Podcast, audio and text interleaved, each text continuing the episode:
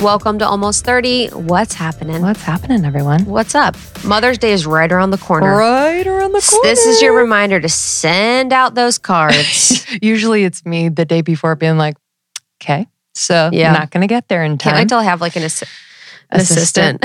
Not to be like a biatch, but my assistant will be so amazing because they'll help me send a lot of stuff to my friends. yeah. I, it- birthdays, anniversaries, holidays. Holidays, everything. And I I have so many moments where I shame myself over that. Mm. Like where I'm like where you know, say it's my sister's birthday and it's 2 days from now and I haven't done anything, Mhm. you know, I'm like, "Oh man, Linz, you could be more thoughtful about it. You could do it in Mm. advance." But I don't know. I, I feel like the intention and the thought is there. And I also don't want to be like for me personally, when I get gifts, it's always nice, but I'm like, a phone call is like beautiful. 100%. Words are beautiful. Mhm. I truly don't need anything. Money is beautiful. I think that's why I kind of resist like sending just like Mm-hmm. anything. I don't know. I just, I guess I, I always am like, God, please help me remember every date I know. that I need to.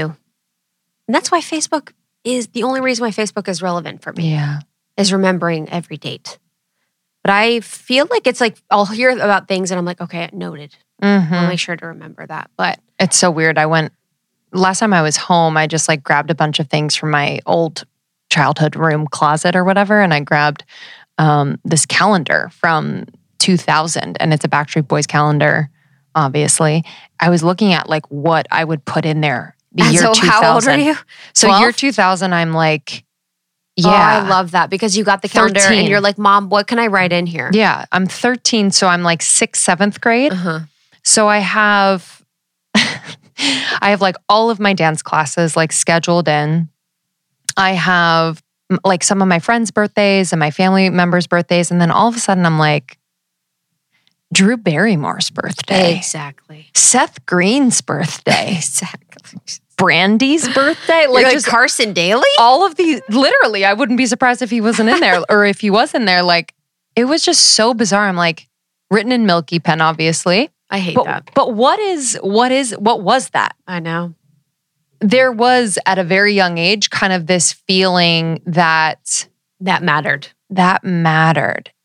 And that if I remembered it and thought about them and whatever, that I don't know if it was like it would make me closer to them or one step closer to meeting them. I always felt like I'm I gonna know. marry so and so. i thought I was going to marry Justin Timberlake. Like believe it until you know. What was the I fun- I, saw the funniest tweet. They're like, someone tweeted, they're like, one of the biggest lies we were told when we were younger is how big J Lo's ass was.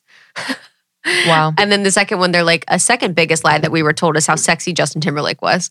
and I was like, yo, the Justin Timberlake thing is so true. I mean, he is, but? I don't, Uh, yeah, I now, know. I know. I know. I don't think. Yeah, I know. I don't know if I, I've changed. I that's probably it. I've changed. Looking back, I'm like, no, but like I him was like, now, oh, I'm like, uh huh. I love the Tar Heels because he loves the Tar Heels. he played basketball. Like, like, yeah, I thought, I thought honestly, I was this is very weird. Actually, I used to put um like J14 magazines. You know Yes. how you'd like cut the Yes. clip outs, and I'd put them all over my closet, and I thought they could see me, Totally. and so I'd be like walking around on my like phone. I'd be like, yeah, totally, I'll go out with you. Oh my gosh, and I'd be saying like cool girl shit. I'd be like, oh my gosh. What you like me? Like acting like they could literally hear me. So I'd sometimes I have it on one door, so I could shut the door and it- it'd be done. So I could take off the mask every once in a while and not not be cool girl all the time. Put on your Coke bottle glasses and be like, all and be normal. Yeah, literally. I could be disgusting and normal. oh my god, yeah, it was just so funny. And yeah, then the there was like celebrity stuff is so interesting. book report, bring your props. You know, like Mhm. Such a kid, so in school, Or you'd have also, like my BFF. You know, you always have your best friend. You're like, my BFF's birthday, blah, of blah, blah. course, of course. Yeah, I need to. I need to bring back some some calendar ads that make me that make me Mhm. happy. hmm I was looking at, I had a journal when I was home over the holidays looking at old things. I had this journal. I don't know what was going on. I wrote, I love Jesus all over this journal. Oh wow! Isn't that weird? And now we're back. And now we're back. I was like, what was going on? Like, I was thinking, I'm like, who? I don't remember having that. I don't remember, Did someone tell you to do that? maybe, but I don't. Maybe if not. someone told me to do that, I wouldn't do it. I don't know how to describe it. Like, it, it, that wouldn't be something that I would take in as cool. I don't know how to describe it. It was we and no one thought it was cool. That wasn't cool then. When I was younger, it was probably when I was like 10 or 11. So I don't know what was going on. What about the like the seemingly haunted room? Do you think like saying that or Dude, writing maybe. that down would protect you? I don't know if it was like a Young Life phase where there was like a hottie in Young Life or something. Is Young Life Christian? Um, yeah, I think Young Life was Christian. In Ohio. Did you Oh. guys have that?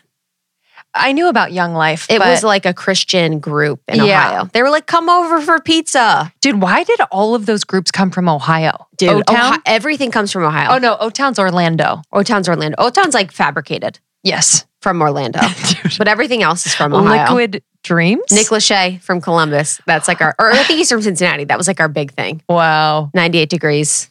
I actually follow Nick Lachey. No, not Nick Lachey. I'm thinking of Nick Carter. Okay, move on. But I follow Nick Carter now, and it's just it's so fascinating how normal and nerdy they are Bless. when like they spent 20 years touring the world, 50,000 people in the you know what I'm saying? Yes, people It's crying. Weird. I cried my ass off. Same. My mom was like, Jesus. Dude, that freaks me out now thinking about it.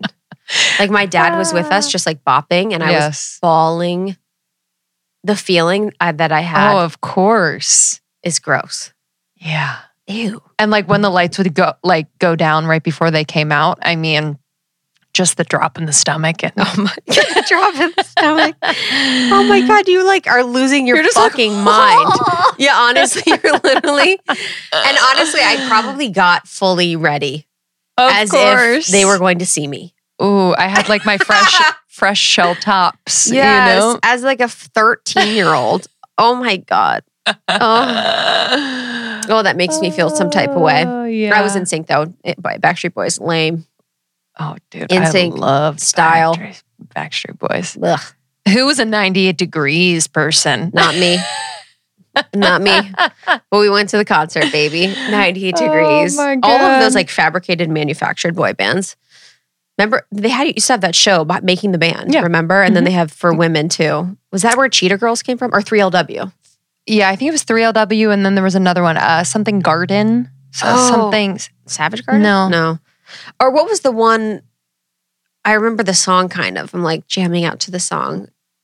Um, it was like car. oh, I don't know what it was. I bet you could look them all up. All of the bands that were on making the band. Dude, I love that show so much. I wanted to be in a girl band. you did. Yeah, at some point, I'm sure. I'm sure. Mhm. Let's see. Okay, making the band. Oh, created by Lou Pearlman. I was just thinking about Yeah, Lou Pearlman, course. Who was a con artist, skeezy con artist. Stole millions from all those boy bands. stole millions from those boy bands. That's the whole thing. And there's actually a really great interview with T-Boz of Oh, TLC. Mhm. She was talking about how they literally made nothing. They had they were sold so many records, Oh, and because of their deal, so they literally sad. made nothing. But that was an interesting time for music, for the way in which it was like definitely very machine. It was very much Mhm. controlled by record labels, and now it's a little bit more freeform because of the internet. It was just it was freakily controlled by labels. yes, yes. And now, like, I, it's cool because there are so many artists that aren't a part of a label or more so independent. I think Chance the Rapper is independent, Mm-hmm. but like just kind of like paving the way where it's like Mhm. also you don't. Mac Miller was. Mhm. Um, who's the one? Macklemore is Okay. independent. But I'm sure you got to start out with a label. Yeah. Do you know what I mean? Yeah. I don't know. I think you could blow the fuck up and then get a better deal. Yeah. You know, like the the Frank Ocean story is like my favorite ever. Before when he put out uh, Channel Orange, I think he was with Universal, and then they had two, and they gave him like twenty million for his next albums. And what he did because he had, um, so he signed a deal for like twenty million for two more albums. And after Channel Orange was so successful, he knew that he was going to get way more than twenty million. So he put out two albums that were basically sounds and you can find them online. I forget what it's called, but it was just basically sounds. And the label didn't really know anything about music. So they were like, okay, these are fine. So with those albums, it really didn't go anywhere. And then he, after was out of that record label deal with Universal, put out um, Blonde, Wow. which was so I crazy. mean- or I don't know if it was Ultra actually that they first signed him for. Genius. Yeah, he's literally iconic, you know, to do something like that. Anyways, music industry, boy bands, what do you know? What do you know? All right, today's a today's a solo. I feel like I haven't done a solo in Mhm. quite some time. Was Where, discipline discipline was the last one? yeah, I think so, Mhm. which is crazy. That was so long ago. So I'm back, have done some deep therapy work, and uh, what's come to the surface is some patterns or truths about the enmeshment uh, in my family. And I actually did not would would have never thought that my family was enmeshed because it shows up a little bit differently than what I'm kind of used to what that might look like or what I've read about. And I say this from like a really neutral place of like knowing that you know, my parents are and have done the best that they have can with what they know and what their experience have been growing up and just from their families in particular. And yeah i think just as an adult to kind of view my upbringing from this vantage point has been pretty empowering but also uh really heartbreaking at times where i feel like because i'm creating boundaries and recognizing these patterns of enmeshment and choosing not to be a part of that dynamic any longer, I do feel a, a bit of a separation.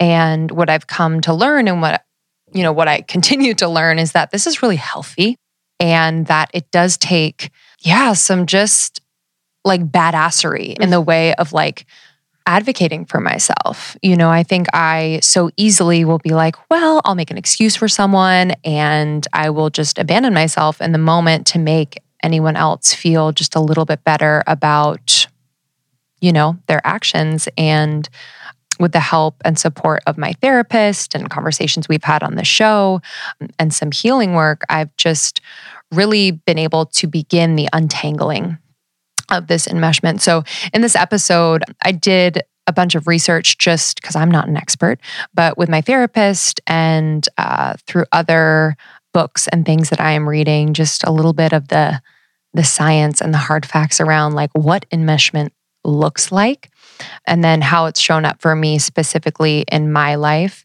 and then how I've just begun to have these conversations and also some of the things that I'm doing do not involve conversations, which I didn't expect. I always thought, like, oh God, I'm going to have to have a hard, challenging conversation with someone I love. And I would say like 50% of this work is actually not that. It is so much of my own reprogramming and awareness, and might seem at times like really subtle shifts that actually make such a huge difference in the long run. And especially with the move, I'm going to be closer to my family. And um, this is a really prime time for me to exercise what I've been learning and uncovering um, in that realm. And yeah, it's it's been powerful. Yeah, it's huge.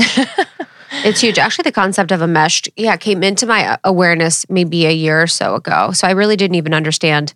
Even when I was, I remember my most two of my closest people in my life have families that are enmeshed.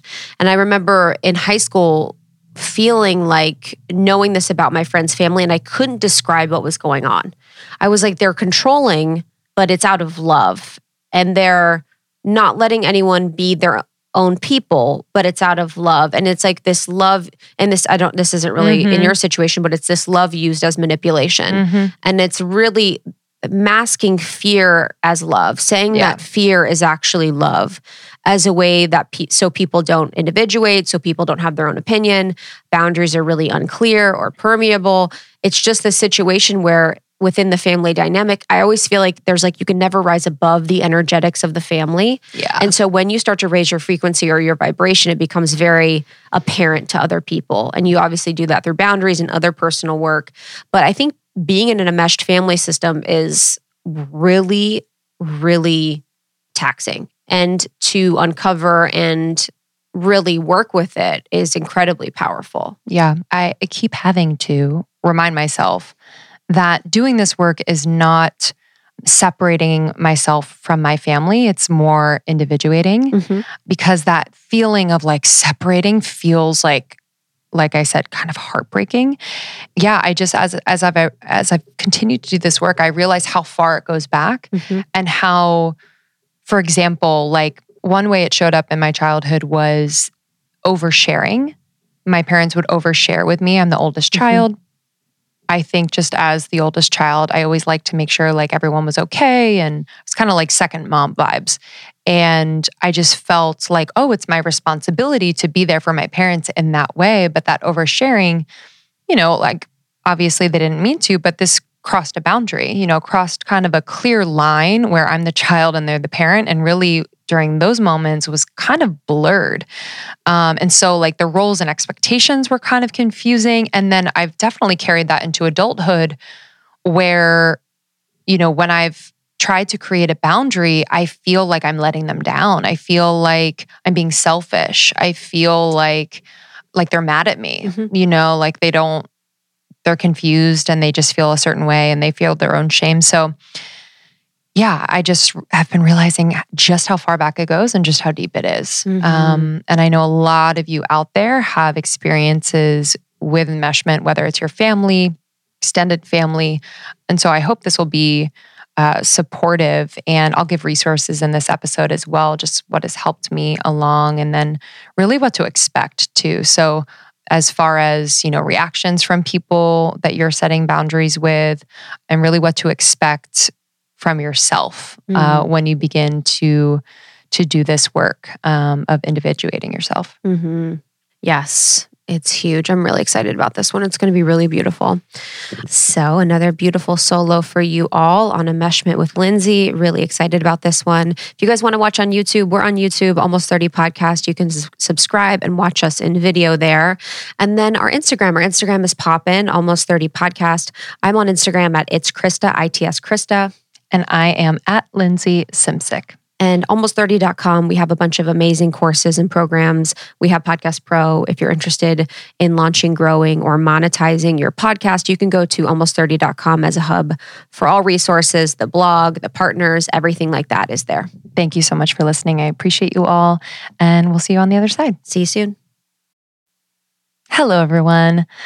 How are you doing? I feel like I haven't done a solo episode in so long. It feels like a year. I'm like, and I also feel like I've been learning and shedding and dying and rebirthing at light speed um, every single day. So I feel like, uh, yeah, it's it's the perfect time to sit down with you all and talk about something that I'm dealing with in real time, which is, you know, something I don't normally do. I like to process and integrate and then share with you all. But I felt really good about the place that I'm in with this particular subject, which is enmeshment.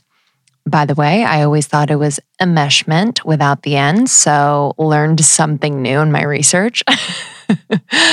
but I recently, in the last year, realized that I have been in enmeshed relationships since I was young. And yeah, for the sake of just, you know, keeping certain things private and sacred um, within my family and friends, I am not going to give specific details and names about my experience with enmeshment.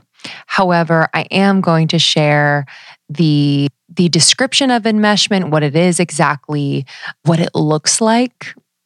So my enmeshment might not look like yours, but I want to share the research that I've done and also uh, parts of the conversations I've had with my therapist about this because I was really interested. Once I found out that this was a thing, I was like, wow, it explains so much. And then I really want to focus on how it shows up for me as an adult and how I am dealing with it and healing it.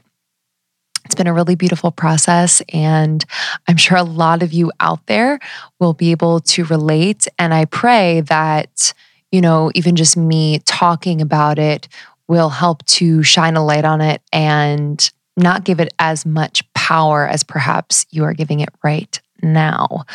The first thing I want to say before I go into what enmeshment is and what it looks like is that I have been really focusing on taking the negative charge away from these words.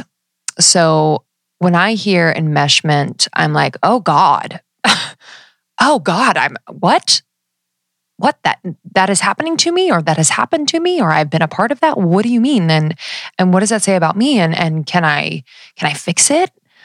And you know, all of these emotions come up when I hear the word because I feel like it has such a negative charge. And by the way, I'm sure there are therapists out there that will be like, enmeshment is bad, and um, this is how you fix it, this is how you heal from it.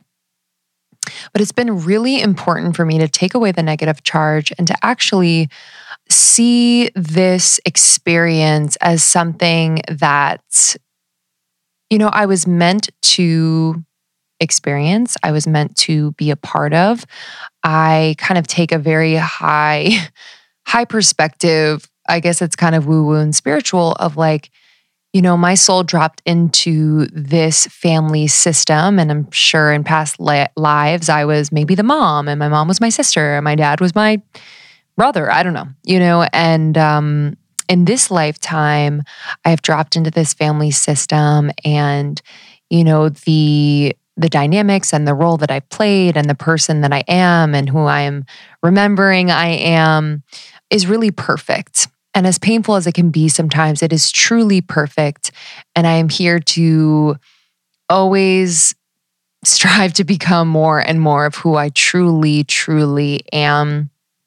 And in seeing it from that perspective, I just have so much more compassion for my parents, for my siblings, for their parents, for my parents' parents' parents, um, because it is my belief that this enmeshment is so unconscious um, to my family and um, has been a response to their experience with their parents and you know, so on and so forth through the family lineage. So I just have a lot of compassion. You know, I don't wish it to be any other way. And I don't have, I've come to the place where I just don't have that resentment towards anyone in my family for the way that dynamics have been and are and were.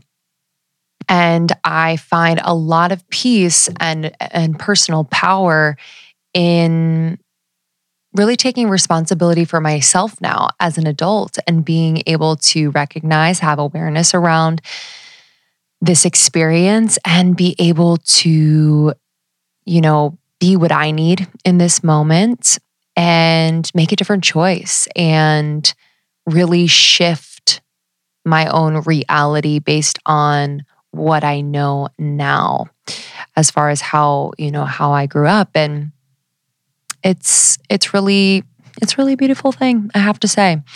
As hard as it can be sometimes. So let's get into it. Um, I'm going to read a description of enmeshment by I, I, was I was doing my research and uh, Mind Body Green actually had an incredible article that was um, supported by a psychotherapist. His name is Daryl Appleton. But enmeshment is a description of a relationship between two or more people in which personal boundaries are permeable and unclear. And this often happens on an emotional level in which two people feel each other's emotions, or when one person becomes emotionally es- escalated and the other family member does as well. Those are some examples. But this idea of the boundaries being permeable and unclear really, really struck me when I started to do my research and understand what enmeshment was. Because from my perspective at the time, boundaries within a family meant there were issues and we had to put up some boundaries in order to correct them. I never thought of boundaries as like this healthy part of a family dynamic. It always, again, the word boundary feels now as an adult, I'm like, oh, there's that's strong, that's positive. But, you know, if you would have said to me, you know, how are your boundaries with your family? I would have thought that was kind of a negative thing, as if it was separating me from my family, um, which is, you know, part of the enmeshment. So that was really, really striking to me when those boundaries are permeable and unclear or super, super blurry.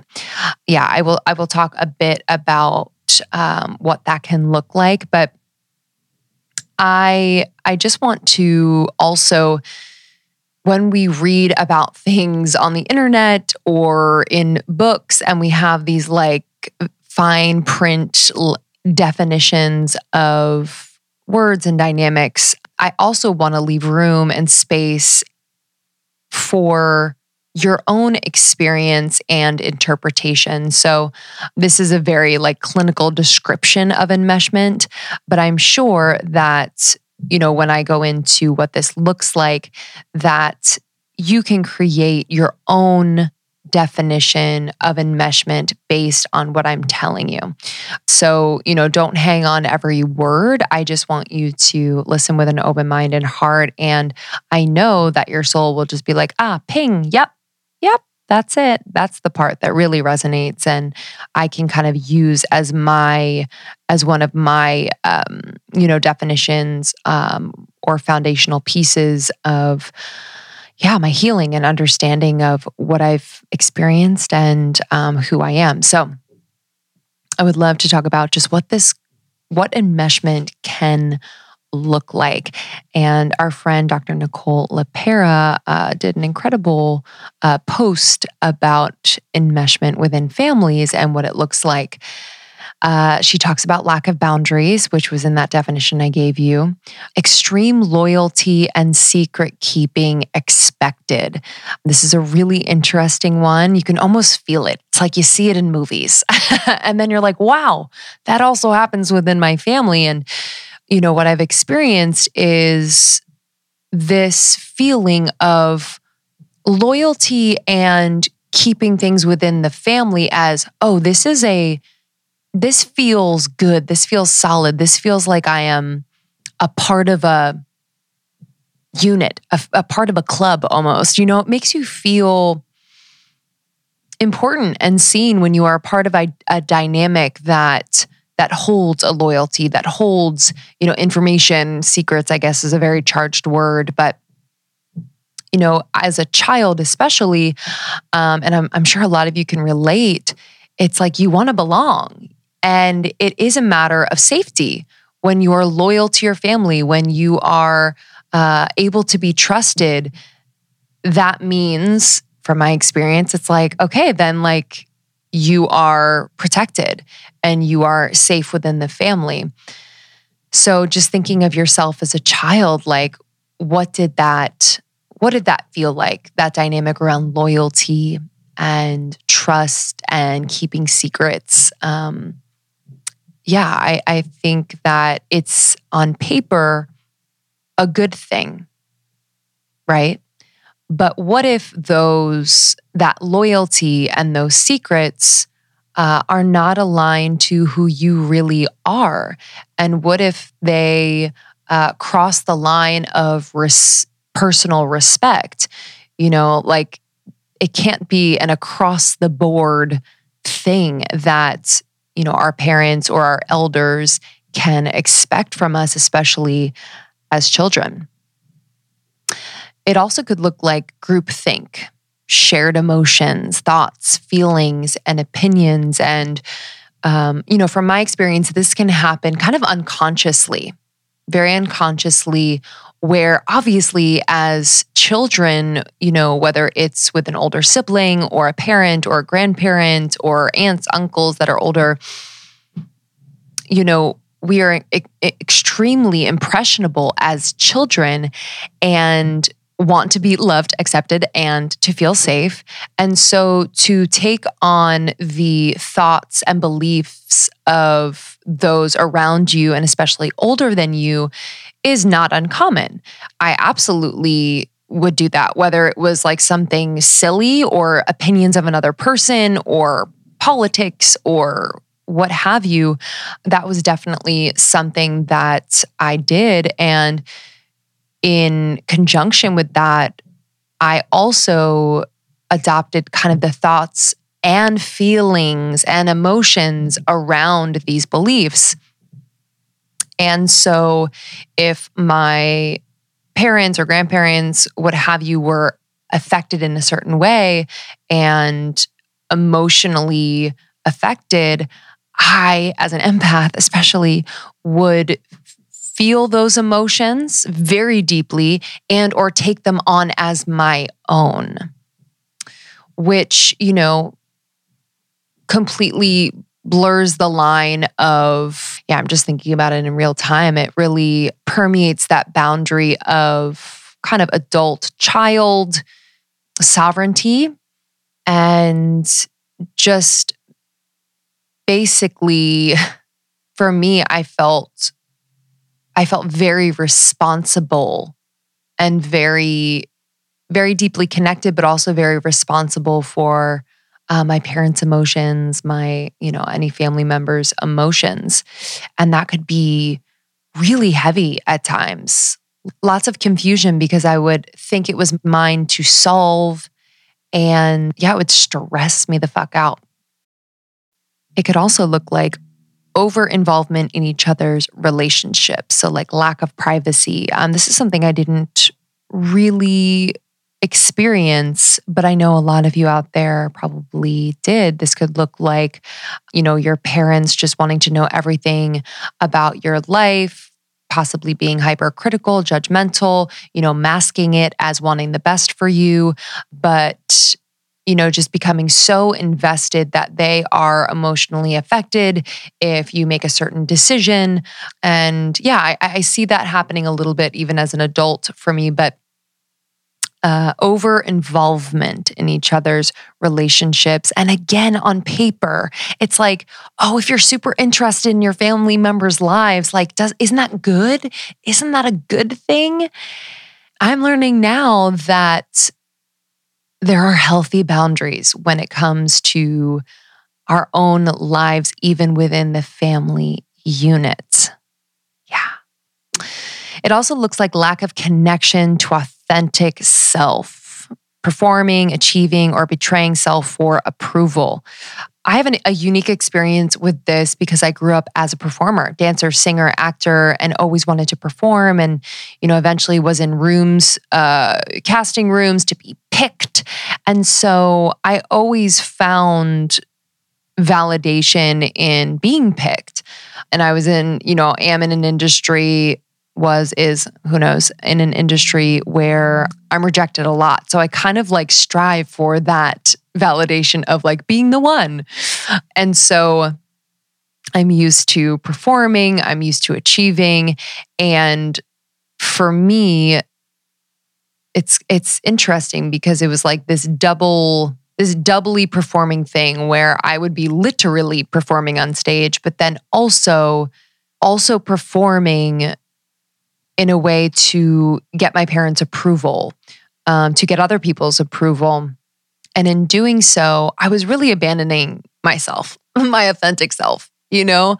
And I'm only now, like in my 30s, really connecting with her and understanding who she really is and understanding her needs and desires.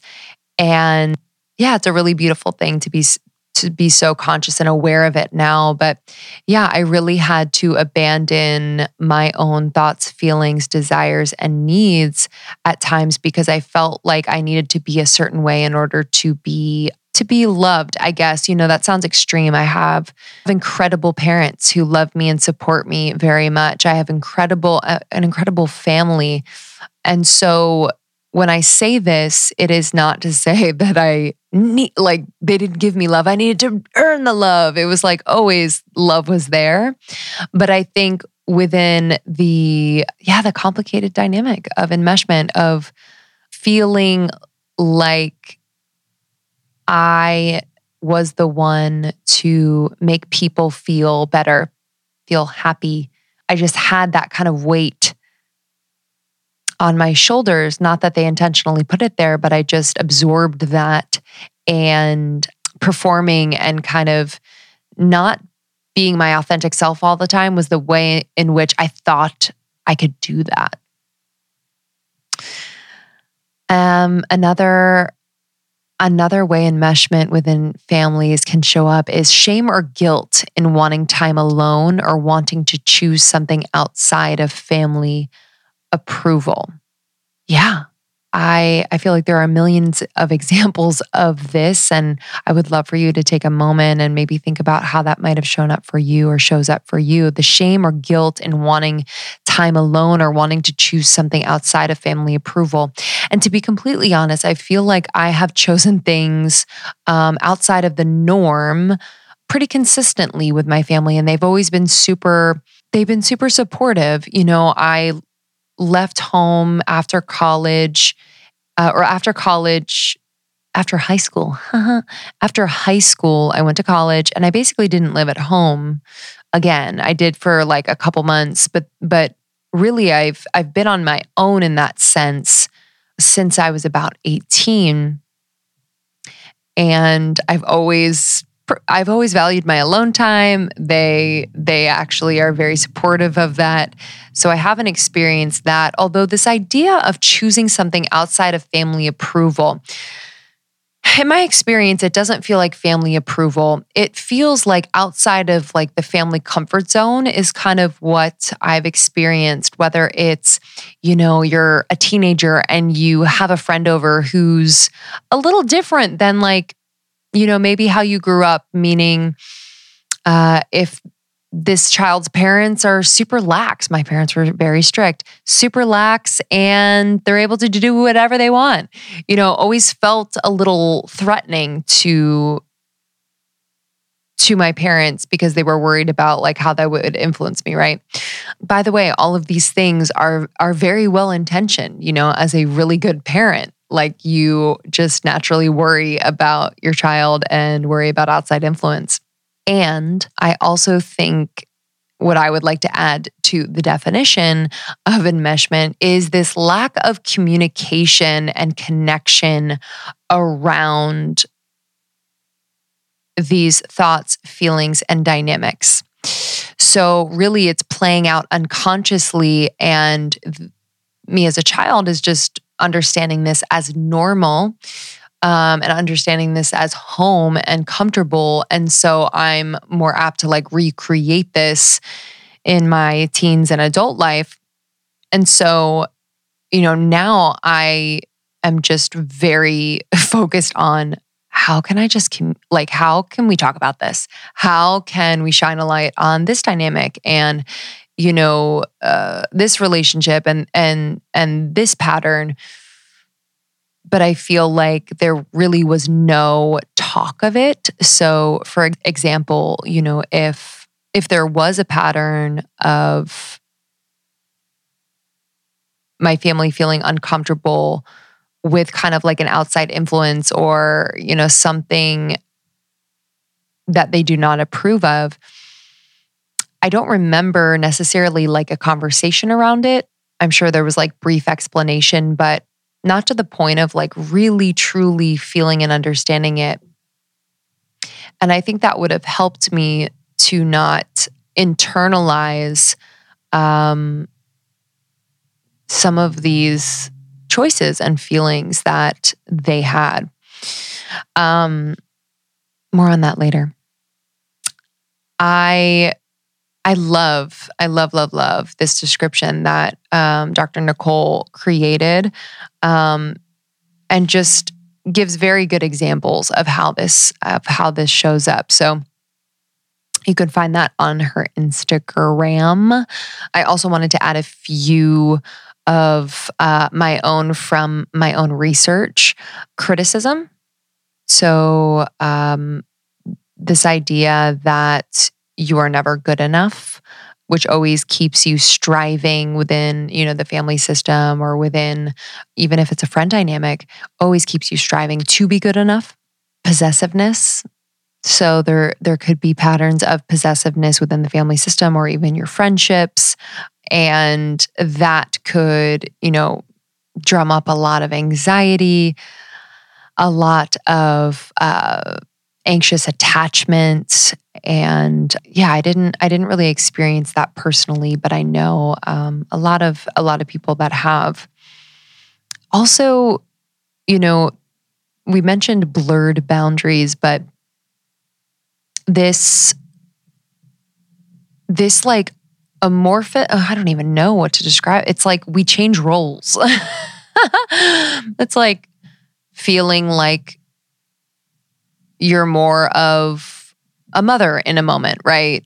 And your mother might be more of the child in the dynamic or with your father. You know, it, it just depends, but just kind of feeling as though the roles are kind of flipped and off. And again, those lines are blurred. And as always, just like calling in the compassion because, you know, we can only imagine that our parents, our parental figures have learned this and also are responding to perhaps, yeah, like just trauma that has not been looked at and healed and and integrated. So I just have a lot of compassion. You know, there there's no part of me that is like, fuck them. Um, there's just every part of me that is like, wow, I feel so, so lucky to be able to, yeah, do a little bit of digging every single day on myself.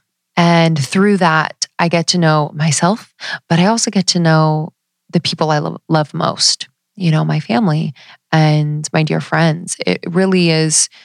I know that it can be overwhelming. I know that it can be daunting to do this work and to, to actually face some of these truths about how we grew up. And this is like this is a part of why we're here you know? And and don't take it lightly. You will you will also inspire others to do this work as well and see things that they've never seen before as well and heal things that they didn't even know were unconsciously running their lives. So I'm just like deep in deep gratitude for real um, as I as I do this work. Okay, so I I want to talk about just how how this is showing up for me as as an adult. I'm 33, I'll be 34 soon. And there were, you know, I've been in therapy for about two years. And no, more than two years, like two and a half consistently. And there were just pieces of my puzzle that I was like, huh, okay, this is a pattern. What is this connected to? And this enmeshment realization was a huge piece of the puzzle. And I honestly can breathe so much more deeply around those specific quote issues because I just have a greater and deeper understanding of where it comes from. And then I'm able to, at a high level, understand these are the conversations that I want to have with these particular people. This is the awareness I want to have around this particular pattern or reaction that I always have. This is now how I want to show up in my romantic relationship. This is how I want to show up in my friendships. It truly is so empowering when you realize what subconsciously has been running your life. Okay. So, I want to talk about how it shows up for me. I want to talk about how I'm dealing with it and healing it. And then I want to talk about what you can expect when you start to do this untangling work. So, for me, this is how it shows up my happiness, my emotional state will mirror that of my family or friends. So for example, if I have made a big decision and I share it with a friend or I share it with a family member, and their reaction is uh, one of judgment, of sadness, of uh, anger, of uh, yeah, just anything other than like, oh, awesome, happy for you. I will take that on. Um, I I might start to doubt my decision. I might um, actually be angry or sad myself. It's as if this like kind of dark cloud comes over me and I'm unable to shake it and really stand proud in my decision. Um, and thirdly, you know, I will take on their emotion and reaction as something that I need to cater to, coddle, or fix, or, you know, just take care of. And it's exhausting to be to be frank it is completely exhausting i have done so much work around this and proud to say that i am light years ahead of where I was. And I am able to remain in my own energy body and emotional body. I am able to more quickly and honestly recognize that the you know these reactions that i am receiving and the emotions that i am taking on and receiving are projections and truly have nothing to do with me and my decision but how my decision and or who how i am who i am um, makes this person feel about themselves or about their role in my life and it took me a while to get so quick and clear about that but now I am able to spot it in an instant. It does not make it an easier moment, but it does just give me so much more confidence and power in the moment. And, you know, normally, just to kind of uh, go deeper on this particular example, I will, I will not react. I will listen and I will consciously not validate this person's feelings. Sounds savage, but it's necessary. So I will listen. I will hold space if they need to tell me how they feel. But I will not validate and say, oh, yeah, I know it's so hard and you know and, and give excuses for myself and for the other person and why the eh, or over explain why my decision is a good decision. I will ask for space. I will just say, you know, I I hear you and I respect how you feel and you know, I need a little bit of time to um, respond to just what you said or how you feel. And that is a healthy boundary. Take the space, take the time, because for me, my body begins to react. I feel it in my body. My stomach will drop. I will kind of get all tinglies all over my body. I will feel, yeah, sadness in my body a little bit. And so I need space and time because I need to quickly come back to my own energy and out of their energy. And then I'm able to ground myself in my own truth and in my decision and who I am.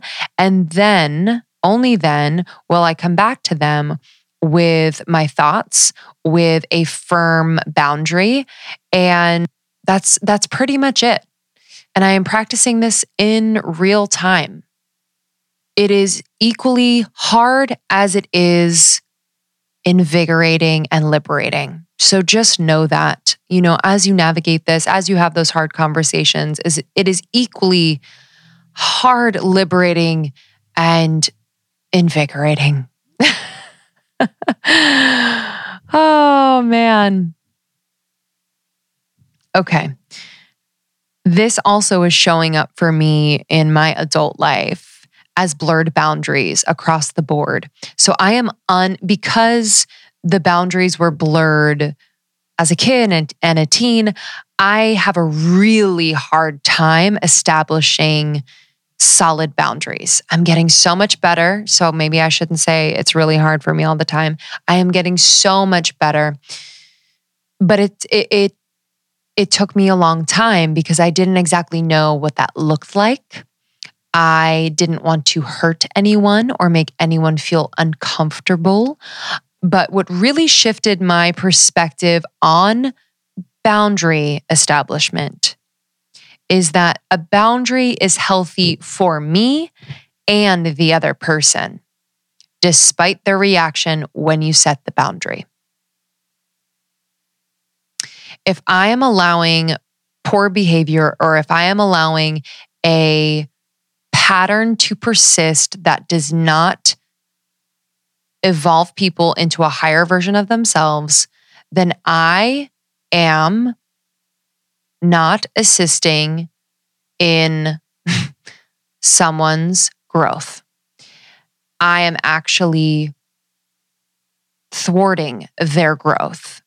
And so my boundary, it actually has the potential to spark someone's growth.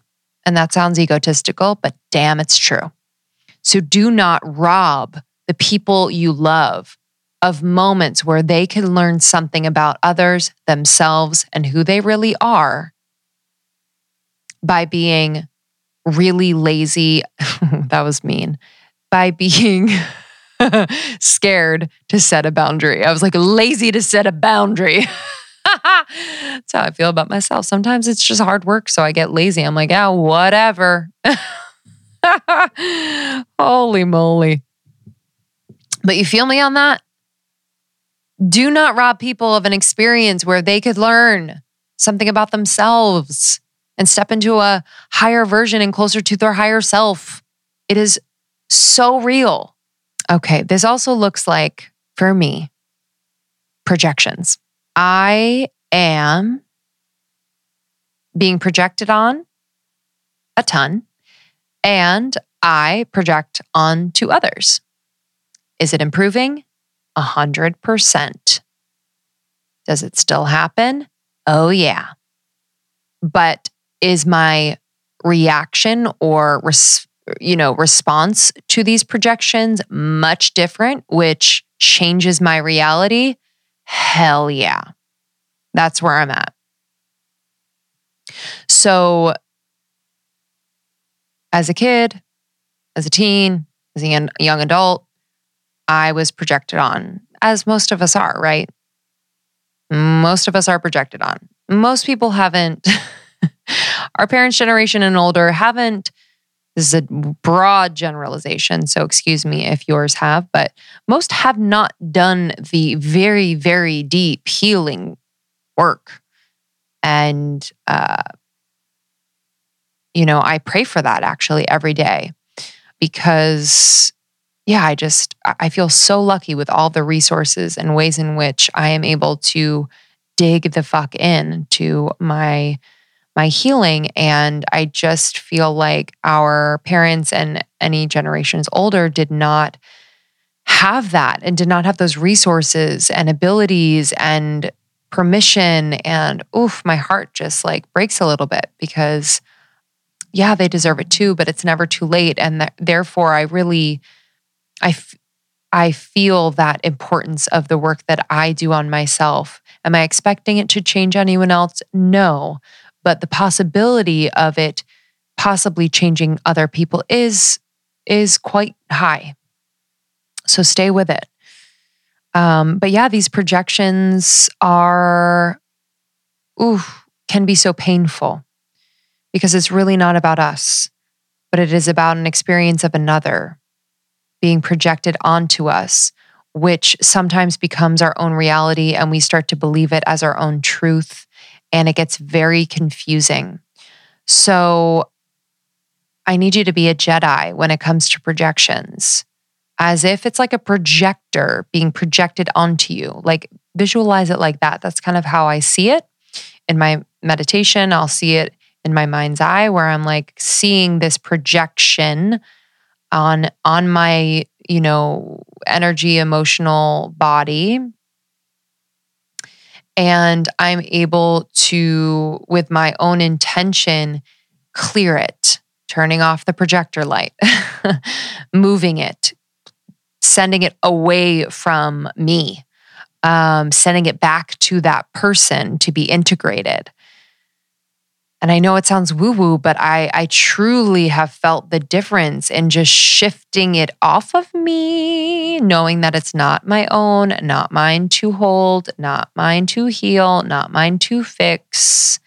And when I do that, I simultaneously root in my own truth. What is real? What is true to me? Let's speak that out loud. Let's live that. So, my heart goes out to you if you feel projected on constantly, but just know that you have the power to shift these projections, how you react to them, how you respond to them. Another way this shows up for me in my adult life is I think about how my family or my friends will react to anything I do, say, decide to do. I am more worried about how will it affect them? Will they feel uncomfortable? Will they feel insecure? Will they feel proud? Will they feel ashamed? Rather than thinking about how I would feel if I didn't do it. So there have been so many times in my life where I have not done the thing or said the thing that is true to me and that my soul desires because I am so wrapped up in how it will make others feel. So, in that moment, I am abandoning how I feel in order to make others just, you know, less uncomfortable. And again, we are robbing. I, I've robbed so many people of growth that I'm trying to make up for it. I really am. oh man, but do you guys feel that? Like, do you ever abandon yourself because you're just like so worried and are just tired of like, ugh, fine, like I won't do it. I won't say it. I won't feel it because it makes you uncomfortable because you're afraid to sit in your own shit.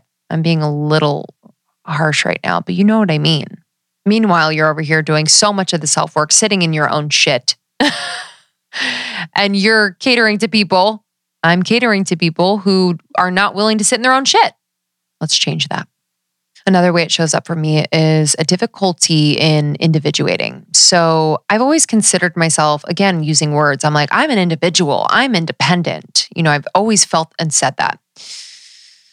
But when it comes to individuating and really being myself and really living my truth and what I believe, and what I want to do and my soul's calling and who I, you know, it's just, I have seen the discomfort in others that are close to me.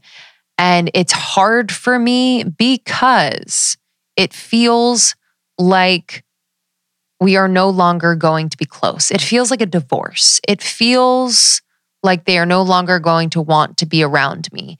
It has felt like a grieving process. And so it's been really important for me to one, be what I need in those moments where I feel like I am being, you know, either abandoned, judged, what have you, and really being my own best friend, my own cheerleader, my own support system, first and foremost. And then, you know, getting to a grounded place where I can have a conversation with this person, these people, right? Because individuating, being your own person is incredibly healthy. It's incredibly healthy. And oftentimes when we individuate, I hope this, that's a word. when we individuate, it is triggering something within other people around their own ability to be themselves and individuate. So, you know, I have this awareness that it's really not about me. It just does not make it easier because I literally feel it in my body. It's like this primal response of like, no, like, I need you. Like, I need you to feel safe and feel alive and stay alive. You know, it is literally a feeling in my body.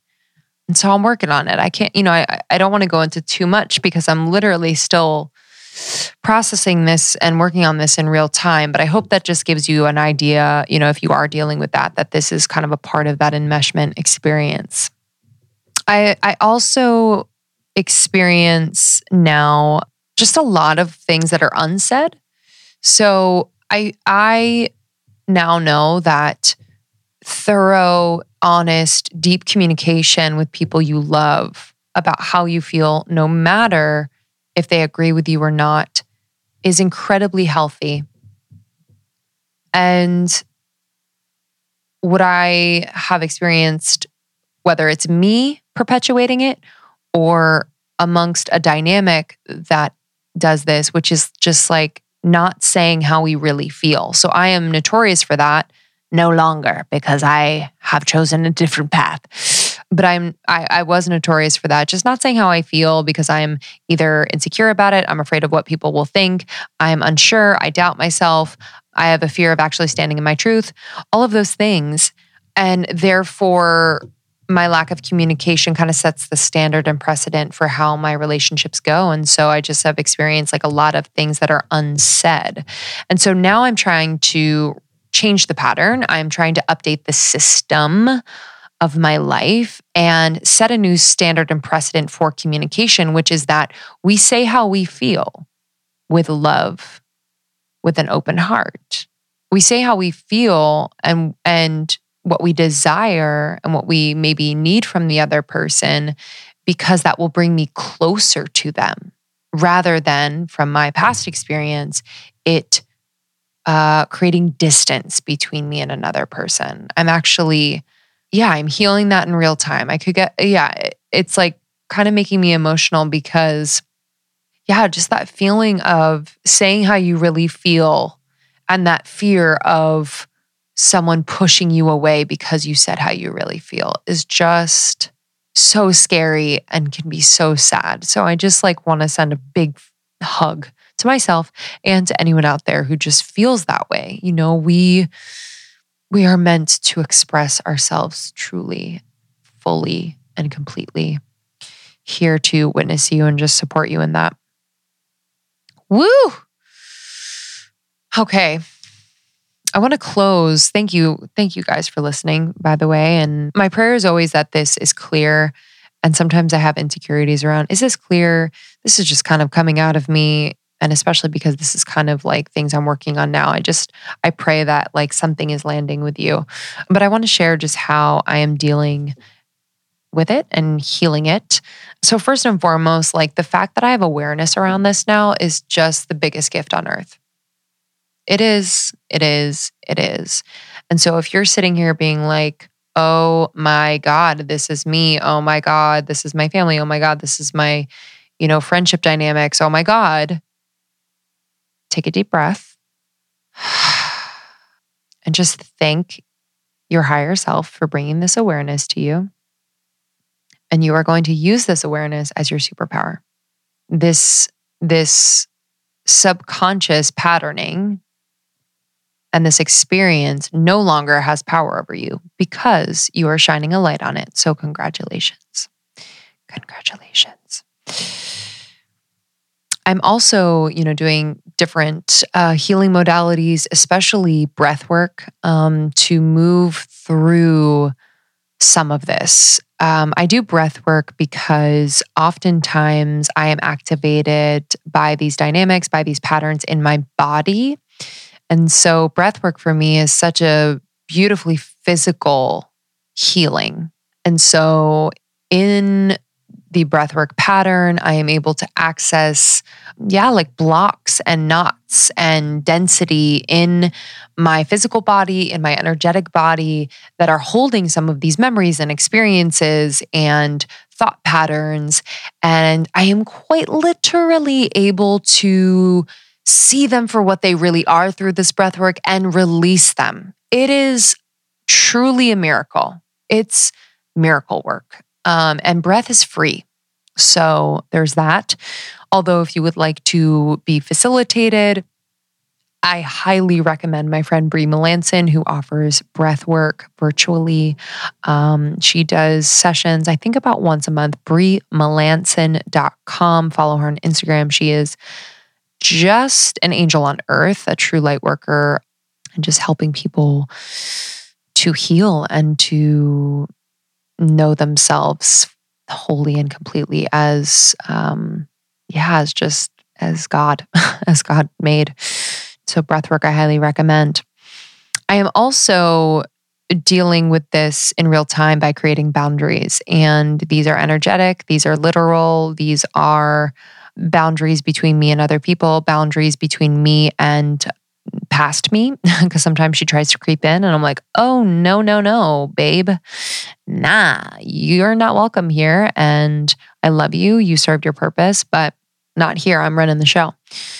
So, yeah, boundaries are so important. I would highly recommend reading uh, Boundary Boss by Terry Cole and also following uh, Nedra Tawwab on Instagram. Just incredible resource on boundaries. I, I I'm doing it in real time and practicing. So when I come back a boundary expert, I will I will speak to that. But establishing those boundaries is so important. Make it a practice, write it down if you need to as a reminder. Put alarms in your phone. Like this needs to become a part of your healthy relationships. When a friend or family member sets a boundary, you know what I say now? Hell yeah. I love that. Thank you. Thank you because I know you're taking care of you. And it also empowers me to take care of me and set my own boundaries. So thank you, thank you, thank you. I'm also healing this by having hard conversations. Oh, oh. Your girl talks for a living and is having a really hard time having hard conversations you know, sometimes the words are not there. Sometimes my emotions just drive the whole conversation, which I don't want to shame myself for that. But you know, that feeling of being so emotional that like I can't even speak. You know, the tears are just flowing and the knots in my throat, and I can't even speak. I just feel ungrounded. And so I, yeah, it's, it can be really hard for me. And so I've been doing a lot of practices where, I am practicing the hard conversation in my car, in the shower, and I have I am feeling what it feels like to be in my body, grounded and calm when having this conversation, and almost memorizing what that feels like. Memorizing what that feels like. And then I am also, prior to these hard conversations, I'm communicating with that person's higher self. I am asking my higher self to communicate with their higher self and just, you know, kind of having a pre conversation. You know, whatever that looks like for you. But I just, I know that their higher self knows what's up and, you know, signed the contract of this experience. And so instead of kind of playing to the person's ego and, yeah, just shadow, really unintegrated shadow, I am talking to the higher self. And this just helps me to stay out of the ugh, the muck in the conversation. When I've already had a conversation with their higher self, I am able to just kind of stay in my own truth and understanding of the the highest the highest good for all in the situation when I'm speaking to this person in real time. So that has been super, super helpful. And then, you know, the part of the way I am dealing with this and just kind of like managing is, you know, recognizing that so much of this is unconscious for this other person or other people, that this dynamic, this pattern, this web of enmeshment is unconscious and has been, you know, possibly a response to trauma, has been a way in which to feel safe themselves, is just a repeat of a pattern that they were shown and taught.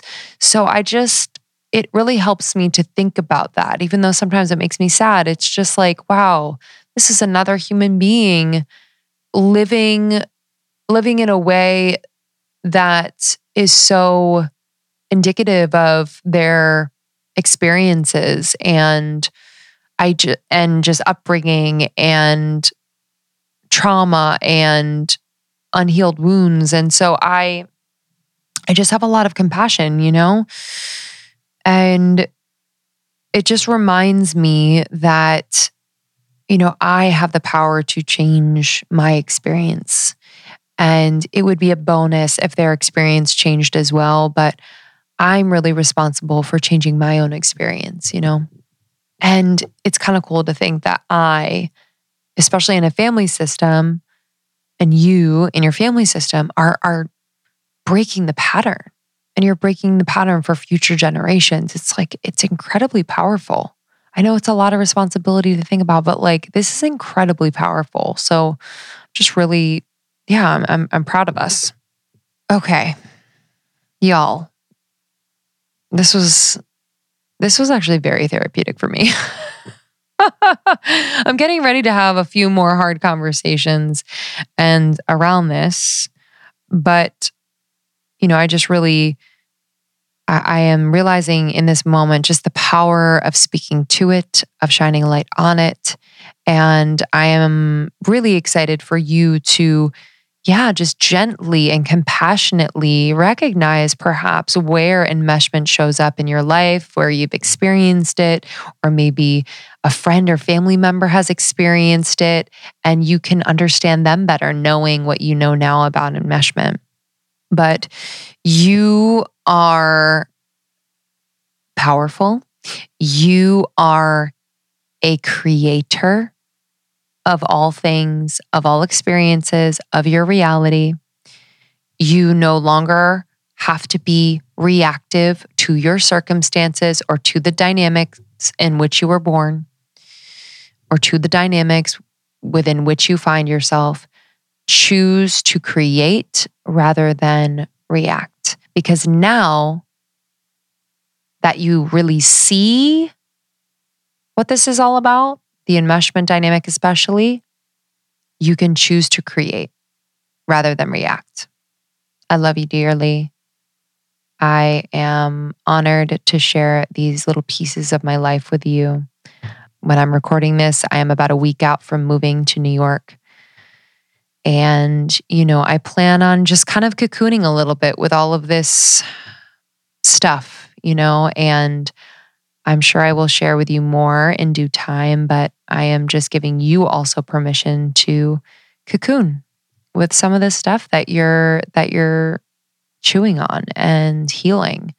You don't have to share it all on Instagram. You don't have to do a solo podcast on it. you know, you can take time to chew on it and um and really set those boundaries and create that space for yourself. And um, I'm honored if if this was helpful to you and you found it supportive, I just am honored to be a part of your life in a little way. Thank you for listening. Thank you. Thank you. I will see you on the next one. If you'd like to ask questions or just share with me how this Im- impacted you, this episode, this discussion, you can follow me on Instagram at Lindsey Simcik and DM me, please, please, please. I would love to chat with you. Tag me if you share this episode, send this to a friend or family member. And yeah, I'm proud of you. I'll see you guys soon. Thanks everyone for listening. I really appreciate your support and definitely DM me. I know a lot of you are um, experiencing this, detangling your enmeshment. So, here to support you and make sure you check out the resources in the show notes. Um, you can follow me at Lindsey Simcik. Make sure you follow Almost 30 podcast on Instagram. And Krista is at It's Krista Baby. It's Krista Baby. we want to thank our sponsors for this episode. We have amazing brands that we work with have been working with for a while. We use and love these brands. We have a great spot on our website under our partner section. You can check out for more information on the discount codes. Naked Cashmere, which I'm wearing right now, Four Sigmatic, Paleovalley, Blue Blocks, and Headspace. You can find information in our show notes, as Krista said, and on almost30.com. Thank you all for listening. Make sure you subscribe. And if you're called and love the show, please share these episodes with a friend or family member who could use this type of information and support. Yes, we'll see you on the next one. We love you. Bye. Bye.